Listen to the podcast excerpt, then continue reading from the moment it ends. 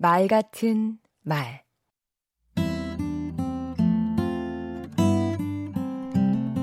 안녕하세요. 강원국입니다.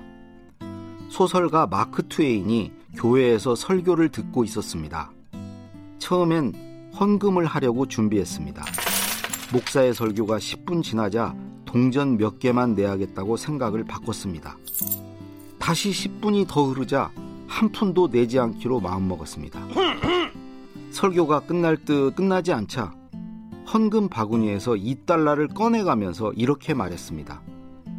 20분을 넘어가는 설교는 죄인도 구원받기를 포기하게 만든다.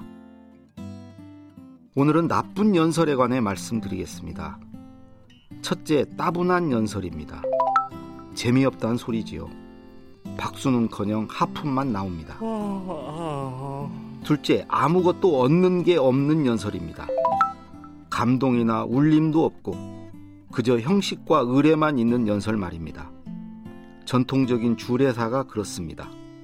누구나 하는 뻔한 얘기, 아무도 귀담아 듣지 않습니다. 결혼식 사회자만 좋은 말씀이라고 극찬하지요. 사회자도 안 들은 겁니다. 셋째, 권위적인 연설입니다. 일방적인 훈계조의 훈시가 여기에 해당합니다.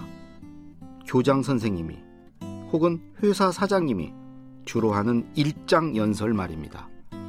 이런 연설을 했다가는 요즘은 갑질한다는 소리를 들을 수도 있습니다. 넷째, 핵심 없이 중언부언하는 연설입니다. 듣고 나면 도대체 무슨 말을 하려는 건지 도통 모르겠다는 소리와 아주 연설을 하고 있네란 반응이 나옵니다. 연설하는 사람도 10중 8구 자기가 무슨 말을 하고 있는지 모릅니다. 다섯째, 긴 연설입니다.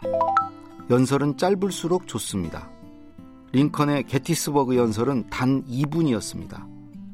링컨에 앞서 당대 최고 응병가 에드워드 에버렛은 2시간 가까이 연설했지만 그 내용을 기억하는 사람은 아무도 없습니다. 여섯째, 의도가 불순하거나 악의적인 목적으로 하는 연설입니다.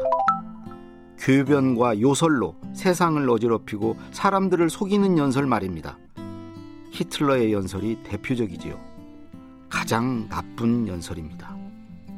강원국의 말 같은 말이었습니다. 연설은 짧고 명확하고 알맹이 있게. 청중에, 청중에 의한, 청중을 위한 연설. 이거 안 됩니까?